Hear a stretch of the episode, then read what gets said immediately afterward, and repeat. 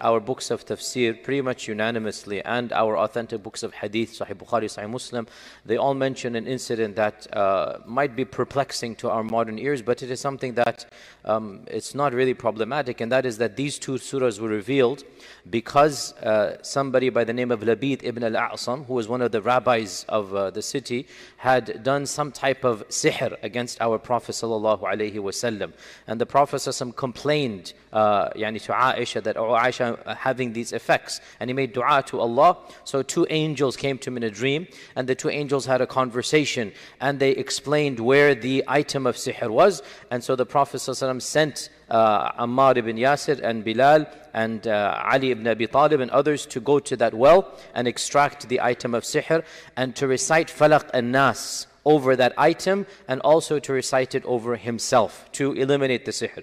And we said that in fact if you understand what is the reality of sihr and the symptoms of the Prophet ﷺ, they were so trivial that really Allah did protect him and the effects of sihr were so minuscule that this does show the perfection of his uh, prophethood. And this is something that, as I said, we find it in Bukhari and Muslim, and every book of hadith, every book of seerah mentions this. Now, yesterday I had done Surah An-Nas. Today we'll do Surah uh, Al-Falaq. And one point I forgot to mention yesterday, that in fact there's a controversy, where were these two surahs revealed? Was it in early Mecca? or was it in late Medina? Because the style and the mannerisms of the surah seem to be early Mecca. But the hadith that says the sihr took place is in Medina. And so you have amongst the Sahaba even, you have some who said this came down in Mecca, and they said others said some who came down in Medina. And there is a way to interpret both of these, and that is to say, these two surahs might have been revealed in early Mecca, but when the Prophet ﷺ made dua to Allah to eliminate the sihr, the angels indicated these two surahs are used to battle sihr. So it's not that they came down in late Medina. They might have come in early Mecca. But it is a reminding that these are the two surahs. And there is this phenomenon that is known in the sciences of the Quran that that which was revealed in Mecca, but either came down in Medina again, or the angel Jibreel reminded the Prophet of something that he can use the same verse for this incident in Medina as well. So this is a way to reconcile that maybe these surahs did come down because Ibn Abbas said they came in, in, in Mecca phase. How can they come in Mecca phase? And then the hadith in Bukhari says that because of the sihr, the angels are saying recite Falaq Nas. The response is maybe it was revealed in Mecca. But the Prophet ﷺ is indicated by Allah, he is told, these are the two surahs to use now for your situation. So this is a way to reconcile. So Surah uh, Al-Falaq is again simple surah. Alhamdulillah, these are surahs we all know since we are little children. قُلْ أَعُوذُ بِرَبِّ الْفَلَقِ We went over yesterday the قُلْ and أَعُوذُ. Anytime Allah says قُلْ, it is meant to emphasize. The whole Quran is قُلْ. Everything the Prophet ﷺ is saying to us, he is saying because Allah told him to say. So then why the extra قُلْ? Why is there extra something qul here? It is a mechanism to emphasize. It is a mechanism to draw your attention to. Whatever phrase occurs after qul, it is something that is even more emphasized. And that's the point of qul. قُلْ أَعُوذُ بِرَبِّ الْفَلَقِ Say, I am turning to the Lord of the falaq for protection. I am turning to the Lord of the falaq to envelope me in His protection, in His izzah, in His power, so that nothing harms me. This is what a'udhu is. And yesterday we mentioned that the Muslim only says a'udhu followed by the name of Allah. As for other religions and pagans and whatnot, they would say a'udhu with other than Allah. A'udhu from the, uh, uh, they will seek refuge in Jesus, they will seek refuge in the jinn and whatnot. We Muslims act, saying isti'adha, doing a'udhu is an act of worship. فَإِذَا قَرَأْتَ الْقُرْآنَ فَاسْتَعِذْ بِاللَّهِ مِنَ الشَّيْطَانِ الرَّجِيمِ It is not allowed to say a'udhu followed by anything other than Allah Azza wa Jal or the names and attributes of Allah. We can say a'udhu bi kalimatillah. We can say a'udhu, uh, you know, bi, bi, bi, bi, bi, bi malakutillah, bi jabarutillah. We can say a'udhu bil Quran. It is also allowed because the Quran is the speech of Allah. But we cannot say a'udhu followed by any other created object. So, قُلْ أَعُوذُ بِرَبِّ الْفَلَقِ Say, I turn to the Lord of the falaq. What is falaq? Two meanings that are there, both are valid. The primary meaning of falaq is the dawn, when the sun rises. This is the primary meaning of falaq. So I seek refuge in the Lord of the dawn. And the secondary meaning of falaq is from the name faliq. In Allah faliqul habbi wan nawa. And falaqa in that secondary meaning is to break open. And the dawn breaks open because the dawn breaks the night. So there's similarity in meaning, right? So falaq is the dawn because it is as if the dawn is cracking open from the night. And the secondary meaning of falaq is anything that cracks open and then life comes out like the seed. So Allah is faliqul habbi wan nawa. So the faliq here means that which is cracking open and coming out. Both meanings are valid, but it seems by the context of the surah, the first meaning is the one primarily intended. Say, I seek refuge in the Lord of the dawn. Why the Lord of the dawn? I mean, Allah could have said the Lord of this, Lord of that. Why the Lord of the dawn? Our scholars mention that, generally speaking, the dawn, and this is in all cultures, is an indication of change that is positive. Right? We say, even in English, we say, oh, tomorrow will be a new day, new daybreak coming. The point being that when Allah Azza wa is mentioning He is the Lord of the dawn, so the Lord of positive change. Whatever has happened, whatever is bad, Allah Azza wa has the power to bring about something new, something better. He is that Lord. As well as we all know that when the sun comes up, we feel a sense of optimism, of renewal, that again, there's that positive change coming place. Whatever happened in the past happened. Today is a new day. This is a new dawn coming up. So Allah is mentioning this point of optimism, that I can bring about positive change. I am the Lord of that positive change. Another reason why we might have uh, this phrase, Rabbil Falaq, is that most evil occurs at night. And the dawn eliminates that evil, right? So thievery and robbing and stealing and crimes of a fahisha nature as you know. And all of these types of crimes they occur at night when people go and attack others and rob others and harm physically harm others. And again when people want to do evil things they typically do at night. Even in this culture the nightlife it's called the nightlife right? So when the day comes so it's a different time. That evil it goes away even in this society, when the day comes, people have to go to work. They go to church on Sunday morning. Whatever happens Saturday, then they have to change it like that. So the point being that the, the Rabb al-Falaq here is an indication evil is over now. That's it. Now it will be something that is positive. So قُلْ أَعُوذُ بِرَبِّ الْفَلَقِ From what? مِنْ شَرِّ مَا خَلَقٍ From the evil of what has been created. From the evil. So we are turning to Allah seeking protection from all evil, min sharri ma khalaq, from the evil of that which has been created. Now, an interesting point here that which has been created. Who created it? It is not explicitly mentioned, even though it's understood. It is understood there is only one creator, and that is Allah subhanahu wa ta'ala. But when it comes to evil, our Prophet said, Hadith is in Bukhari, وَالشَّرُّ لَيْسَ إِلَيْكَ evil is not ascribed to you directly. It is not etiquette, it is not adab to ascribe evil to Allah. Even though everything that happens, indeed, there is one creator, but we do not ascribe the evil to Allah. We ascribe the evil to other than indirectly. We don't say other than Allah, but we don't use the name of Allah. And that's why when Ibrahim alayhi salam is making that dua, he says, وَإِذَا مَرِضْتُ فَهُوَ يَشْفِينَ When I fall sick, Allah will cure me. Even though, who caused the sickness? But out of adab, you don't say it, right? When I fall sick, then Allah will cure me. And in the story of Khidr and Musa, that uh, when, uh, when, when Khidr says that I, I repaired the wall, right? So uh, yeah, Khidr says, uh, sorry, not the wall, the ship. فَأَرَدْتُ أَنْ أَعِيبَهَا I wanted to cause damage to the ship. And when Allah mentions the orphan, then فَأَرَادَ رَبُّكَ أَنْ يَبْلُغَا أَشُدَّهُمَا Your Lord wanted that the orphans are protected and reach the, uh, the, the, the mature age. Both of them are from Allah. But when the ship was harmed, Khidr said, I wanted to harm the ship. I wanted to damage the ship. And when the orphans were being protected, Khidr says, Allah wanted the orphans to reach maturity. Look at the difference in adab, right? And that's what Allah says in the Quran as well. ما أصابك من حسنة فمن الله وما أصابك من سيئة فمن نفسك. Any good happens, thank Allah. Any bad happens, this is a consequence of your own sins and actions. So we learn from this, the Quran is very clear in this, the Prophet is clear that we do not ascribe out of adab evil to Allah even though there is one Lord and there is one Creator, but that's not how we phrase things. And we ascribe, you know, my sins caused this to happen, even though Allah Azza wa Jal is the one who controls everything. So we might ascribe it to the creation, even though, of course, as we said, there is one being who intended it all, but it is out of adab what we say. So, قُلْ أَعُوذُ بِرَبِّ الْفَلَقِ مِنْ شَرِّ مَا خَلَقٍ From the evil of all that has been created. So we seek refuge in Allah. This is a generic phrase. Any evil that happens, any evil from any source, Allah will protect us. And this is something again of the fundamentals of Tawheed, the fundamentals of the Quran, that as Allah says, if any evil befalls you, none can save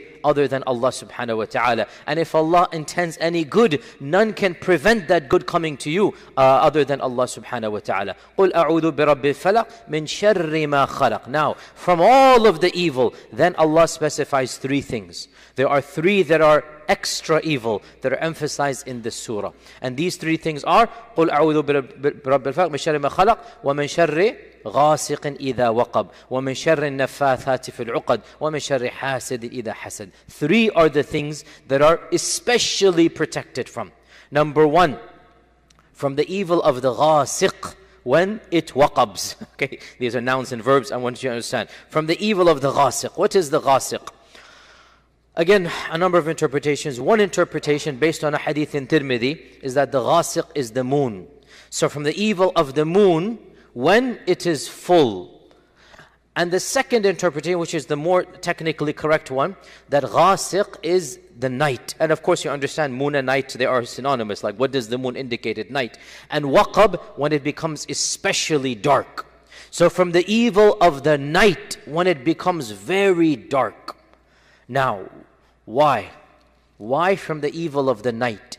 Because most of the evil in this earth occurs at night. Most of the robbing and raping and pillaging and stealing, most of the fahisha, most of the sharab, most of two people doing things they should not do. When does it occur? When, and also, when do the shayateen let loose? Our Prophet ﷺ said, when the sun sets, that is when the shayateen run out in the world. So you protect your children, bring them in for a while after Maghrib. Don't let them, this is a hadith by the way, don't let them be playing outside for maghrib, after Maghrib. Yeah, like maybe 15 minutes, 20 minutes. When the shayateen are rushing out, you keep the kids inside the house. Then after that, if they need be to go outside in the backyard, whatnot, no problem. Then they can do that if they want to. Point being, when do the shayateen shayateen spread out at night. And when do they stop? They sleep right before Fajr, as our Prophet ﷺ told us. That right before the adhan of Fajr, the shayateen just knock out. They don't want to pray Fajr and they don't want to listen to the adhan. So they knock out and they sleep throughout most of the early day. So when does that shayateen causing the evil? وَمِن شَرِّ غَاسِقٍ إِذَا وَقَبْ And from the evil that occurs in this time frame of the depth of the night, the darknesses of the night, that is when all of this, as we know, in all cultures and societies, that is when the primary sources of evil occur. So we see, so um, natural evil and supernatural evil. Natural evil is robbing and pillaging and causing harm, you understand. And supernatural evil is as well, when do the jinn and shayateen become active at night? So we seek refuge in Allah from the evil that occurs in the depths of the darkness and uh, in the night.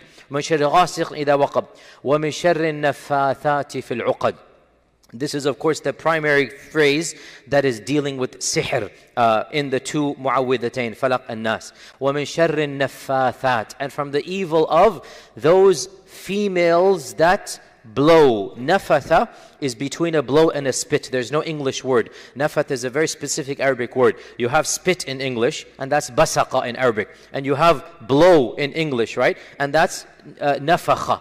But there's something called nafatha, which is in the middle. And there's no such word in English. And what nafatha does is you spit and blow half half 50 split 50 blow this nafath nothing actually comes it's not actual spit this is nafath.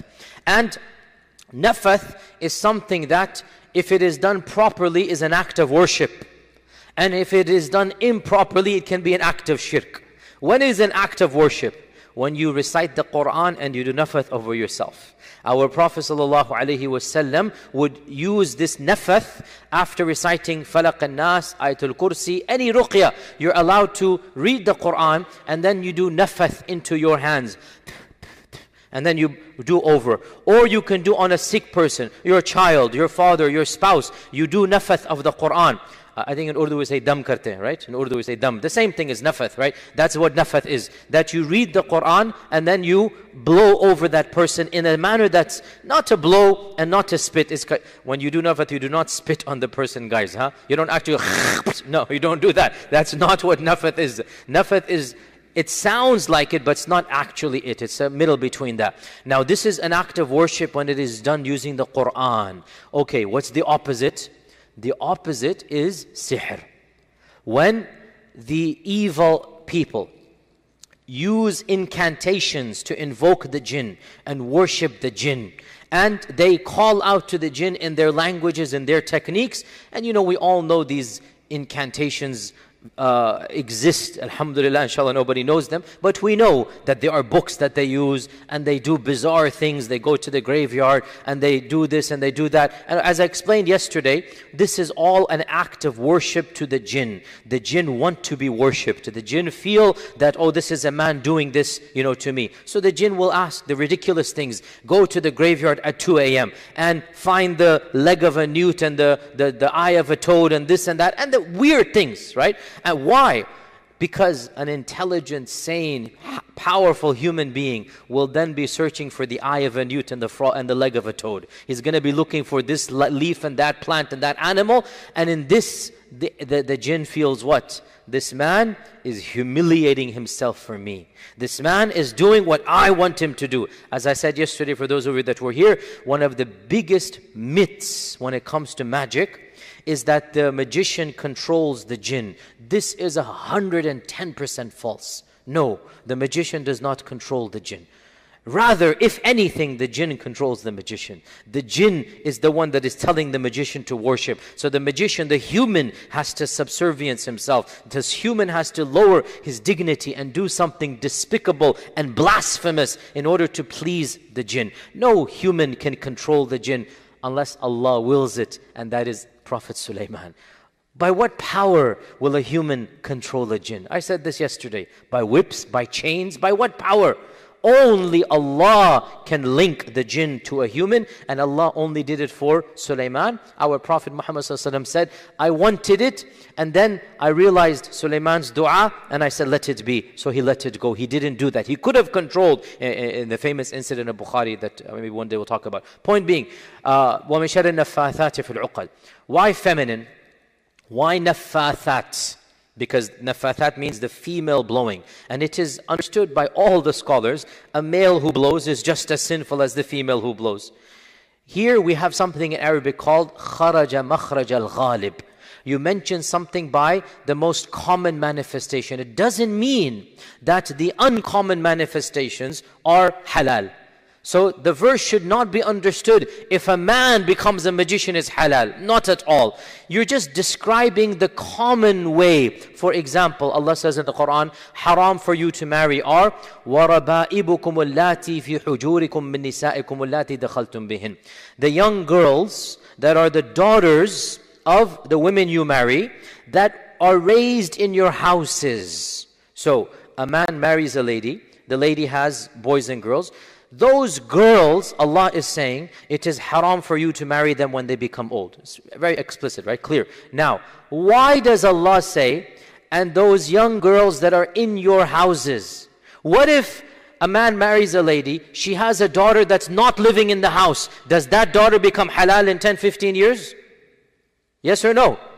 No. So why does Allah say, and those little girls that are in your houses? This is called kharaja makhraj al-ghalib. Allah is just saying the default. When you marry a lady, she's got little girls. Where are they? They're with the lady. So who's going to raise it? Most likely you will be the one raising them. So Allah is saying, you are a father figure to these young girls. This is the reminder. You are the one raising them. How can you marry them when they become older? They are never going to be halal for you if you consummate the marriage. This, these young girls become haram for you permanently. But then why the phrase, in your houses? Here we go. خَرَجَ مَخْرَجَ الْغَالِبِ Allah is describing the common situation.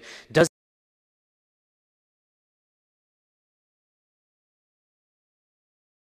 خرج مخرج الغالب. Allah is describing the common situation. Doesn't mean that if the uncommon exists, it becomes halal. Same thing over here. Usually, across societies and cultures, it is the women who get more involved in the sihr. And this is something we know from our cultural experience, right? Not that you don't find men, they are also there. But who are the more common when it comes to the sihr issues? It is the women. Generally speaking, it is more common for women to go to magicians and for women to become magicians. This is the, the reality of all cultures, whether it is in Haiti, whether it is in Pakistan, whether it is in Morocco. It is the reality that generally speaking, we find the, the other gender does this. And why this is the case, maybe another topic we can do. But so Allah is saying nafathat simply because it is the more common. Doesn't mean the lesser common becomes halal. So of the women that are doing nafath fil uqad from knots on knots. And this indicates that one of the primary madhabs of sihr because sihr has madhabs believe it or not right? Literally sihr has madhabs there are different ways of doing sihr. And one of the most common ways of doing sihr there are other ways. For example the what, what we call voodoo dolls. So you have a doll and you put needles or pins in it. This also found in early uh, uh, religions and paganism. And there's the charts that are there as well and numerology is there as well. There are many madhabs of, of sihr. Literally there are different ways of doing it. One of them which is the most powerful and the most most evil is uqad. And uqad is that you take something of the person, whether it is hair or a comb, like the Labid ibn Asam got the comb of the Prophet ﷺ, and in it was some hair, and you then tie a knot around these things and you incantate. You, you say the ruqya that is shirkiyya, because there's ruqya that's, that's tawheed, that's ibadah, then there's ruqya that's shirkiyya. And this shirkiya, this incantation, every time she ties the knot, she will then do the nafath, invoking the jinn, invoking the evil, and then tie it there. And this is وَمِن شَرِّ النَّفَّاثَاتِ فِي الْعُقَدِ And this type of sihr is one of the most difficult to remove as well. Because to remove it, generally speaking, you need to find that item and break the ties and knots. And that's what happened in the Prophet ﷺ's dream. He saw where the item was. And so he sent Ammar ibn Yasir and Ali and others, he sent them to the well. They kept on pulling the water out until the well was drained. Then they saw that item covered by the sand. They went in, they took it out, and they then uh, broke it up and they recited Falaq and Nas, or according to one report, the Prophet did it, uh, and the other ones, the Sahaba did it. But the point is, either way, they recited Falaq and Nas as they broke the knots one by one. This also shows us, by the way, and inshallah, yesterday I promised you, some someday, inshallah, we'll have a detailed lecture about the reality of sihr and jinn and ruqya and how to do this. But for now, one of the most effective ways, no, I will say the most effective way to break sihr is to find the item and to recite falaq and nas and break the item. This is the sunnah of the Prophet sallallahu alaihi exactly what he did. You found the item, and when you find it, those knots are then broken. And you can take a, a, a, knife, for example, or a scissors, and you recite falaq and nas, and you do nafath. And as you do nafath, you break the knot and you break the knot like this after reciting falaq and nas. And this automatically lifts the spell. Automatically. That's the most effective way. How do you find the item? Generally speaking, you make dua to Allah for the dream. You make dua to Allah for the dream. And I have dealt with a number of cases where I told them, make dua sincerely. And they saw in their dream exactly where, oh, in my aunt's house there, they're under that tile in the room. I saw it put over there. And they go and they find it over there. This is a gift that Allah gives you when you turn to Him. That Allah will tell you, if you make dua, it's up to, yani, it sometimes happens, sometimes it doesn't, that you see the item. Then you go to that place and you then destroy it, just like our Prophet sallallahu alaihi wasallam. It happened to him. And the final verse, وَمِن شَرِّ حَاسِدٍ إِذَا حَسَدٍ So, Three things. Number one, the time of evil.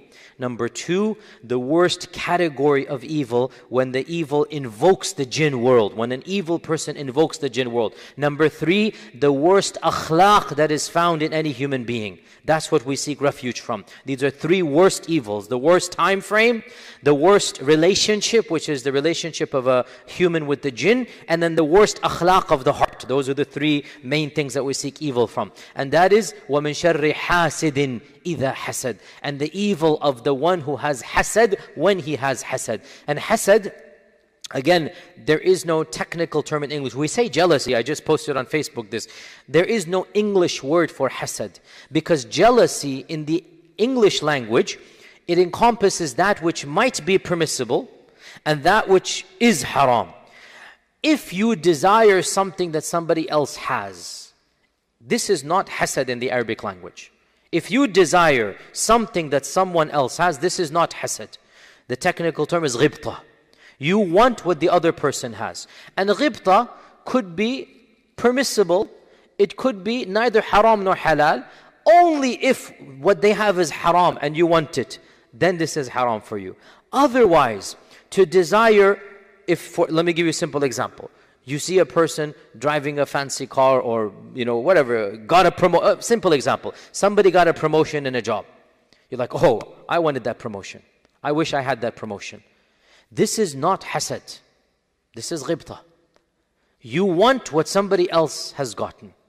And ghibta in and of itself is not sinful. It is only sinful if what he got was haram and you say, I want the haram. Somebody got won the lottery, right? And it's haram. Say, ah, I wanted that haram money. No, you should not be wanting haram.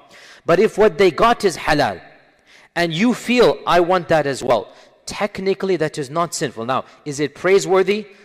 No, not really, because why should you want the dunya? You should want the akhirah. It's not praiseworthy, but you're not going to go to Jahannam. Allah's not going to punish you for wanting what others have. What is hasad? Hasad is to feel a burning irritation. Why did he get it? Why did she get it? This is hasad. Do you see the difference? between wanting what somebody else has versus feeling negative that somebody else has it. That feeling negative is hasad. The positive element is not hasad. Do you understand this point here? It's a very important point to say. There is nothing sinful for desiring something you don't have. Technically, it is at the very least mubah, if what the object is mubah. You can desire a million. I wish I had Bill Gates' money. That's not hasad.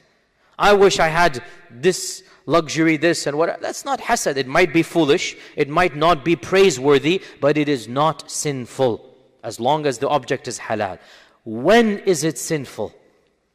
It is sinful when your heart cringes. Why does that person get it? What difference does it make to you if Allah bless somebody else with a blessing? Why does your heart feel miserly and stingy when Allah gave somebody else something? That is what hasad is, and it is always haram. It is never halal. It is always blameworthy. It is always something that is of sin. Why? Because when you feel hasad, you are challenging Allah's wisdom and qadr. Think about it. When you feel hasad, what you are saying is that person should not have gotten it. And who decided to give that person what he got? It is Allah. And that's why Allah says, أَمْ يَحْسُدُونَ النَّاسَ عَلَى مَا آتَاهُمُ اللَّهُ مِنْ فَضْلِهِ Do they have hasad over what Allah has given from His fadl to His people? To whoever Allah chooses to give. Hasad, therefore, is a theological disease. It affects Iman. And that's why it is one of the only diseases. There are some others, but so uh, to, to, to, take a step back, generally speaking, um, this is the final point, by the way, finishing up here. Generally speaking, that which exists in your mind is not going to be sinful on Judgment Day. This is the general rule. As our Prophet said, Allah has forgiven what my ummah thinks of itself to do.